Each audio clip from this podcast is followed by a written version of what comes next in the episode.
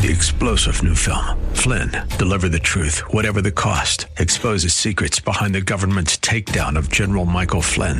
Flynn knew what the intel world had been up to. He ordered the first audit of the use of contractors. This set off alarm bells. He told the truth. He was the most dangerous person for Donald Trump to hire. They had to get rid of Flynn. Flynn, deliver the truth, whatever the cost. Available now. Watch it today. Go to salemnow.com. Salemnow.com.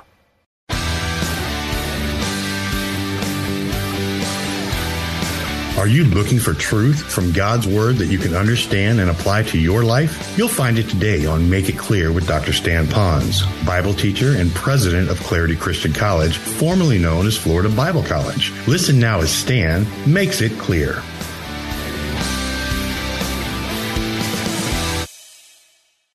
Now, I'm going to confess um, a problem or an issue or a sin of mine. I, I guess Ira Bailey. How many know Ira Bailey?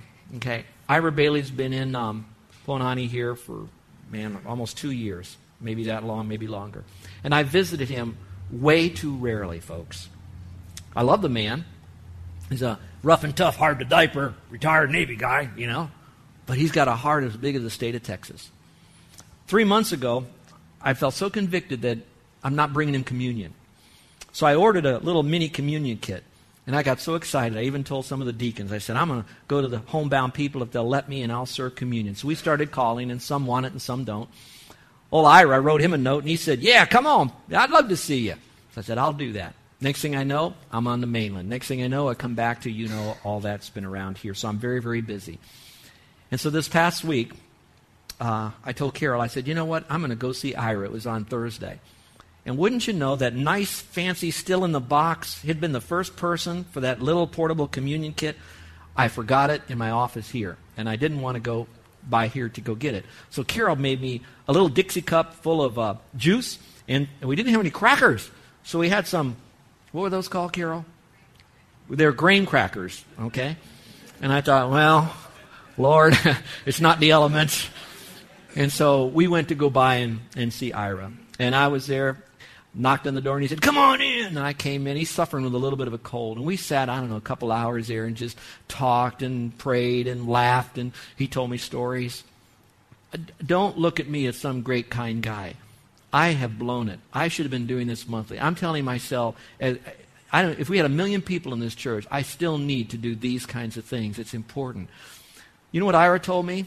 Besides all the fun stuff he was sharing with me, he told me want two funny stories, and I'm going to leave this just to let you know that there's a whole list of people in your life that don't even go to this church, your own aunts and uncles, your own family members that might need to be touched.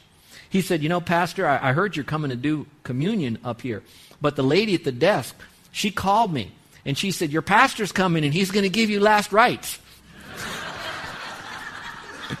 and we just laughed at that. We had a good old time over that one.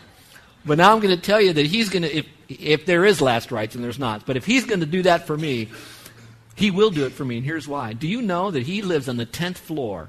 10th floor. And he says he has never taken the elevator down. 93 years old, he walks down 10 flights of stairs. Once a month, he walks up 10 flights of stairs. Now, he says he gets two floors. He goes outside by the elevator and sits down for five minutes. And then he does the next two floors. I says, that's not so bad. We have some staff people that get tired walking up our stairs, and only three flights here. I'm sorry, Grandma Mac, but, you know.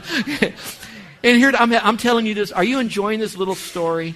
This little story would have never happened if once that one little act of kindness that I did, that somehow it squeaked out of this lack of kindness that I, I struggle with. And I, I, I, regret that. And all of us have people like that in our life that we can reach out to and show kindness to. We can call the discouraged, we can do favors, we can run errands, we can bear burdens, we can share joys, we can encourage the downhearted, we can give to the needy, we can befriend the friendless. I mean, all, all these are, are lists out here. Let me give you some principles here because these are very rich. They're not going to go long, but these are, you, you got it. We have to own kindness.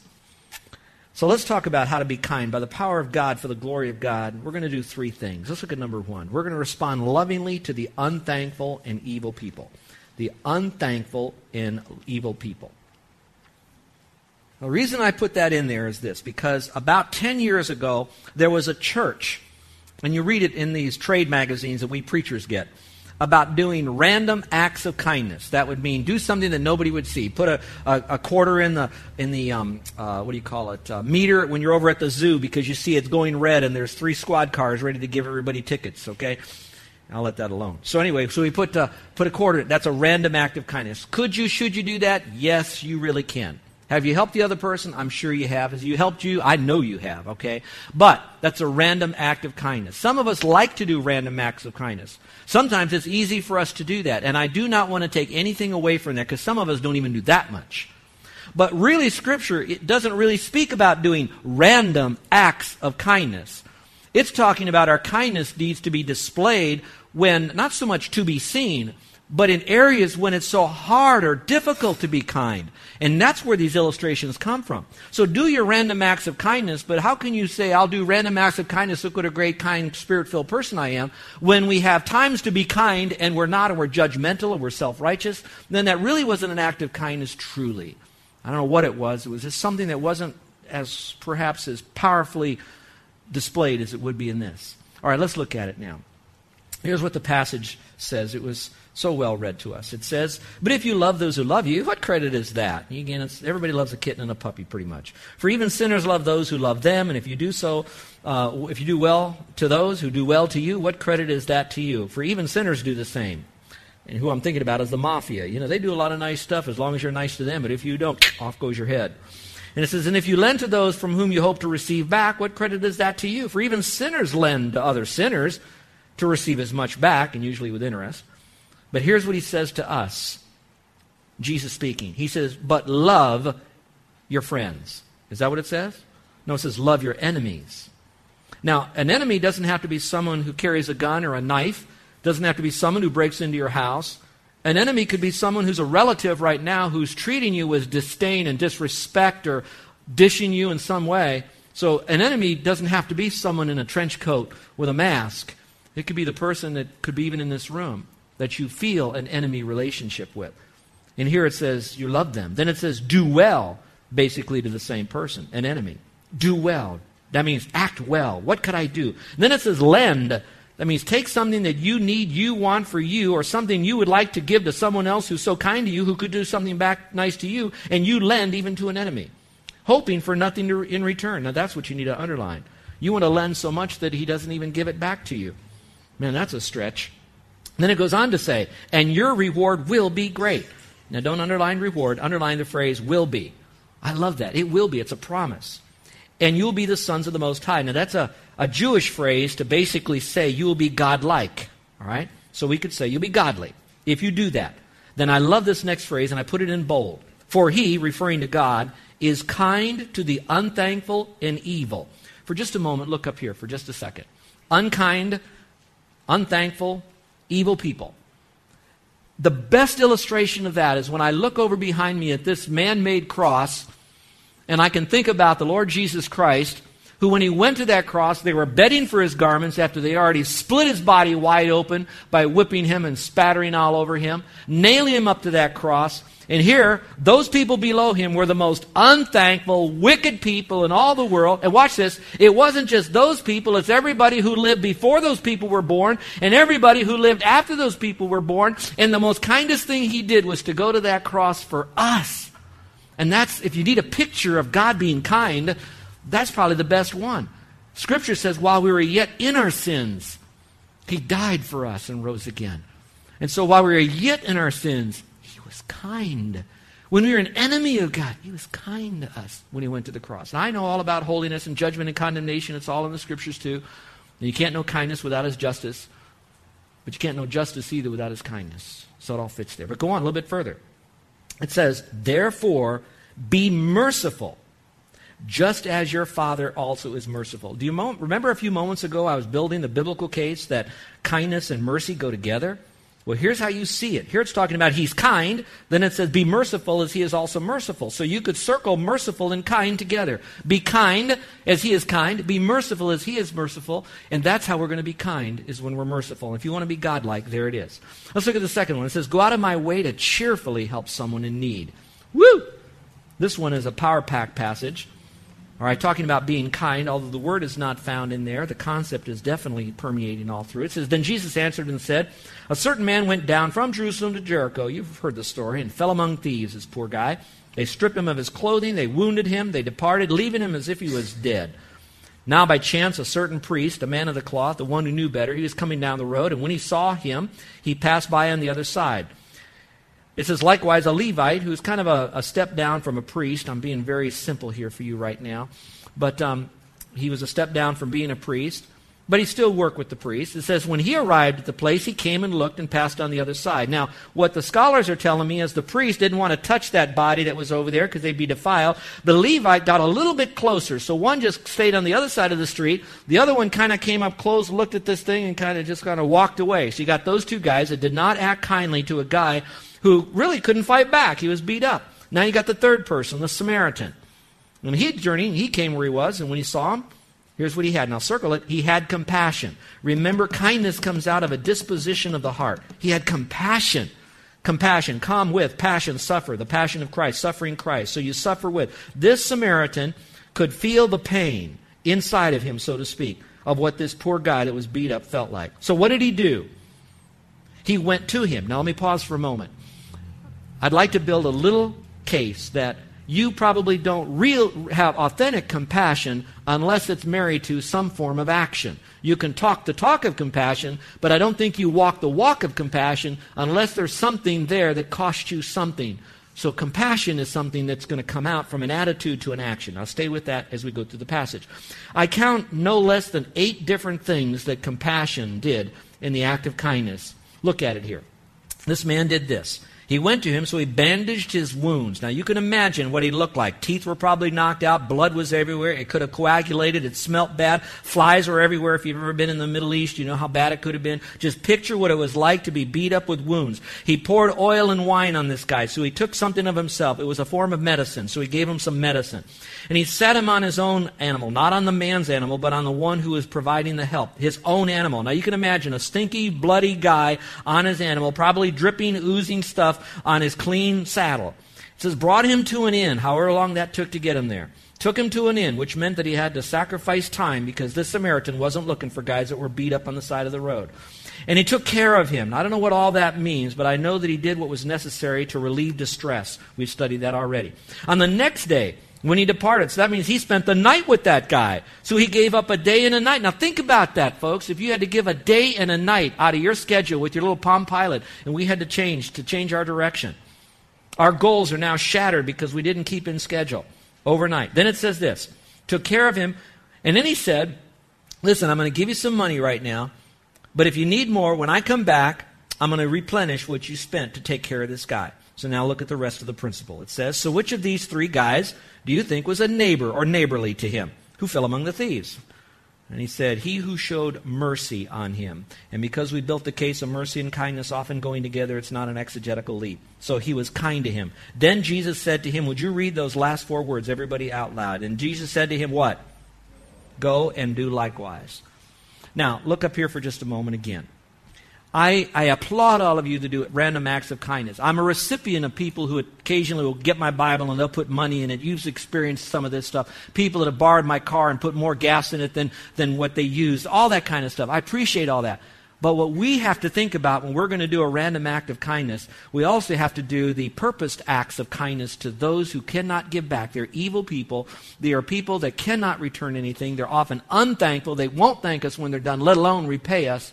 And we've got to do it cheerfully and joyfully and in some measure to add value to their life. And I pray that we do that. There was a television reporter, let me look here. His name was Hugh Rudd. Hugh Rudd was the anchor man in New York City for CBS.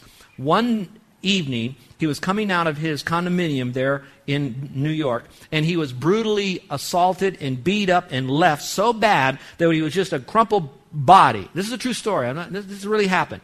And when he was there, he said he was fully awake and conscious while he was being brutalized and mugged. When he was left on the ground, he said he was so in so much pain and there was so much that was torn. He stung and felt broken all over, but his eyes were open and he noticed everything that went by and he said the assault took place at 2:30 in the morning it wasn't until dawn that he had help he said i watched people step over my body i could not speak as they walked by. He said, I saw delivery people making delivery a half a block away. Cars were driving by. People were coming back from the Broadway plays. And there I was, helpless. He says, I know what it's like to be helpless. Now, that's a dramatic thing. The people in your world and my world probably aren't that dramatic because we're not out that late at night in a seedy part of town. But I believe that within our sphere of influence, there are people that have been assaulted on their jobs, in relationships, our neighbors, people that are hurting right now, that we could show an act of kindness to them. And I pray that we would. Finally, take time to make life easier for them. Just take time to make life easier, lighten their load. Some of you heard that my sister last Sunday was in a horrible one car accident. Some of you haven't heard that yet. Um, I was just in San Antonio. We left there three days ago, four days before that, and I got a call from my brother saying my sister, in the afternoon when I was on Interstate 10 right outside of Seguin, she heard a bang that accident occurred just a few miles up the road from another accident that happened a few minutes around her accident where seven people were killed. The difference was that my sister, for whatever happened, when the car heard the bang, it flipped over and it kept rolling and rolling and rolling. And as it rolled, it did not roll into the oncoming Interstate 10 traffic. It rolled off the side of the road. She said, I felt myself going around. I was fully conscious. I heard every window break. I heard the doors being ripped off. I heard the explosions of the tires were, were, were, were popping. And all I could think about was my little dog Sparkles, who I keep in a little cage right next to me when I make these long distance kind of driving in our van. And she said, I, and when I finally could get myself out of this, Sparkles was no longer there. My lunch pail was there, and my dog was somewhere in the back of the van underneath all these resource products because you, you, met her when she was here. She uh, does a lot of uh, conferences. And so she said, I, I, looked, and there's my little Sparkles trying to get to climb into my lap. She said, another car pulled over and helped me get the rest of the way out of this vehicle that was just exploded, just a bang, mangled bunch of metal. The first responders were there. I don't know who they were. She just said first responders. They were showing up. Not one part of her skin was cut. She did not have one broken body. Now, she doesn't she looks black and blue now, but other than that, that's all she's had. Now, while she was there, the responders were saying, You've got to go to the hospital. And in Texas, I don't know here, Kaipo, but in Texas, they don't let you take your little dog. And my sister lives for that dog because they had no children, so that dog becomes their child. How many of you know what I mean? Go, uh huh. Okay. So now she says, but this dog's got to go with me. And she's, and they said, no, no, we cannot have a dog in the bus or in this van or you know what they talk about, the ambulance. We cannot do that. And one of the fire rescue people said, Marianne, I will take your dog to the firehouse and I will keep your dog. Here's the phone number. And when you or a relative want to come by and pick up little sparkles, I will. Now I'm going to tell you, my sister, like that bruised and battered body on the side of the road, someone took care of something that meant more to her than her own life was her little dog. And I'm going to tell you that sometimes taking care of someone else is taking care of someone else the way they want to be taken care of, not sometimes the way we want to be taken care of. I'll close with these last two thoughts and then we're going to end. There's so much more. You can get it out of the outline, but listen to this. This is, this is huge. There are two verses in the Bible that speak to the importance of men there's a verse in Proverbs that says men are to be kind. In fact, it says the measure of a man is kindness. That was huge. That I mean, all Christians should be kind. But when it said the measure of a man is kindness, I got thinking, Stan, are you measuring up to an authentic, genuine man in kindness? Am I kind to Carol? Oh man. Am I kind to, to, to, to those of well, people who irritate me. Am I that way? But now, ladies, don't look so smug. Because there's a verse in Proverbs also that says, and on her tongue, not his, her tongue, is the law of kindness. And I wonder how many of you moms snap at your kids, snap at your mate, snap at the people you work with, your roommates. It has, it has a, the tongue of kindness you remember a moment ago we talked about Christos means kind? Christos means Christ. One Bible scholar said that sometimes the people were known to be followers of Christos, Christ, and others got the words mixed up, the, the Gentiles then, and they thought it was followers of kindness because they were to be kind like Christ.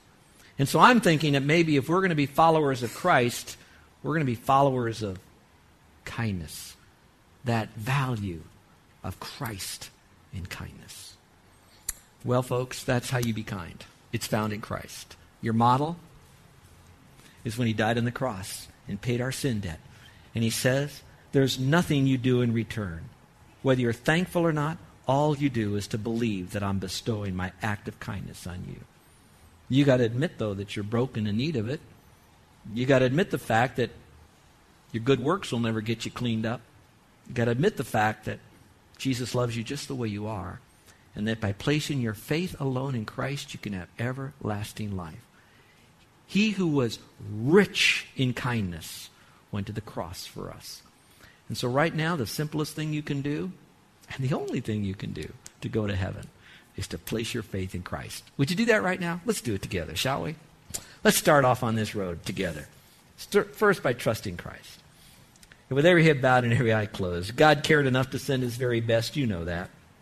And God showed His gentleness to us by forgiving us of all of our sin. Instead of His anger and judgment, He said, I'm going to be gentle with you and I'm going to forgive you your sin. Christ showed His graciousness to us because He gave us the exact opposite of what we deserved. So He gave us grace. God showed His generosity by making sure that salvation is free for everyone who had received Christ as Savior. So maybe what you'd like to say is this You know, Lord, I know that I have been unkind. I've been unkind in the first relationship that I've had, I've been unkind to my kids. I now am living a, a broken relationship with my family because of my unkindness. I've lost jobs because I have not been kind. I've been judgmental and stood for righteousness, but I was doing it in a way that was not kind. I have lost because of my unkindness. Lord, I'm a broken woman. I'm a broken man. I'm a broken young person. And Lord, I, I need your forgiveness right now. And the Lord says, I love you. He says, I know you're unkind, but I'm who rich in kindness will bestow it upon you. And I'll not do a random act, I'll do a specific act of kindness. I'll go to the cross. I'll pay your sin debt. I'll rise again from the dead. And for you to receive that free gift from me, just come to me as you are, a broken person who has been unkind, and now place your faith alone in me. I will forgive you of your unkindness. You will be in a state of forgiveness when you are unkind in the future. But I know now you have me in you to help you to be kind again. You have a do over. Let me do that. Maybe you'll simply say, Lord, I believe you died for me. I know it's not by my good deeds, but it's by my faith in Christ, and I'm trusting you right now. If you're doing that, a couple of options for you. The one is I'd like you to slip up your hand. Mm, and that uplifted hand indicates to me that you're trusting Christ. It's not by any good deeds you've done, it's just by trusting Christ. But I won't have you stand up or come forward. I won't embarrass you in any way. When I see that hand, I'll just say thank you. God bless you. Like I said, I, my praying for you won't get you into heaven. You uh, raising your hand won't do it either, but it's just silently letting me know you're trusting Christ. Another way you could do it if you wanted to, you have that little communication card there in front of you. You can just put on that card B for believe. I now believe in Christ. Just put a B on there. And I'll know that you've done that. You put your name and a little contact information, whether it's email or phone number. And I promise you, no one in this church will reach out to you but me and I'll just kind of call you or contact you to say, I love you. I'm here. I'm your friend. And I want to help you any way I can. So you have those two opportunities. Is there anyone here today with every head bowed and every eye closed that is saying, I'm receiving the act of kindness of God and I'm trusting Him as my Savior? So if you're trusting in the Lord Jesus Christ as the one who died for you, would you slip up your hand right now? Is there anyone at all? Thank you. God bless you. You may put your hand down. Maybe you'd like to fill out that card and just drop it in later if you'd like, or just see me afterwards and we'll just silently uh, say hi. I've got a little booklet I wrote. It's called Now That You Believe, and I'd like you to have that copy. Special just for you. I wrote it with you, truly in mind. Our gracious Heavenly Father, I, I am wanting to express to you our gratefulness for your kindness to us, that when we were unthankful and evil, you displayed kindness not by just saying nice little kind things, not just teaching us how to live better so we die and still be separated from you, but that, Father, that you said that you would go to a cross, and then you kept your promise to prove that your word is true. And you went to that cross and died and rose again, and I thank you for that. I thank you for this new eternal friend I made here. I pray that he would now read your Bible and see that what it says is truth. I pray that he'd talk to you in prayer and not little, now I'm going to lay me down to sleep speeches. I pray that he too would know that he has a do over now, that he has you, the kind one, living within him, that you came to live inside. That, Father, that he can display that fruit of kindness through you. so help him, Father. For, Father, I know that through that, his relationships with others will be stronger and better, and most of all, he'll be pleasing to you. Now, Father, I pray that prayer for every single one of us here. I thank you that our church is kind, but Lord, I also know that behind closed doors, at work, sometimes when people can't see us, you see the times that we could have and should have shown kindness. Help us to do that. In Jesus' name, amen.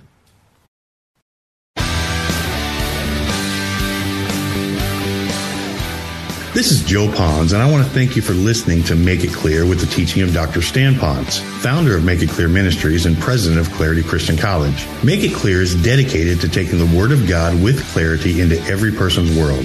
It's the support of listeners like you who make the ministry of Make It Clear possible. You can provide your tax deductible gift to Make It Clear online by going to makeitclear.org. That's makeitclear.org. Thank you for helping us make it clear. If you would like to have Dr. Ponz speak at your church or event, please email us at tellmemore at makeitclear.org. That's tellmemore at makeitclear.org. Thank you, and remember to make it clear.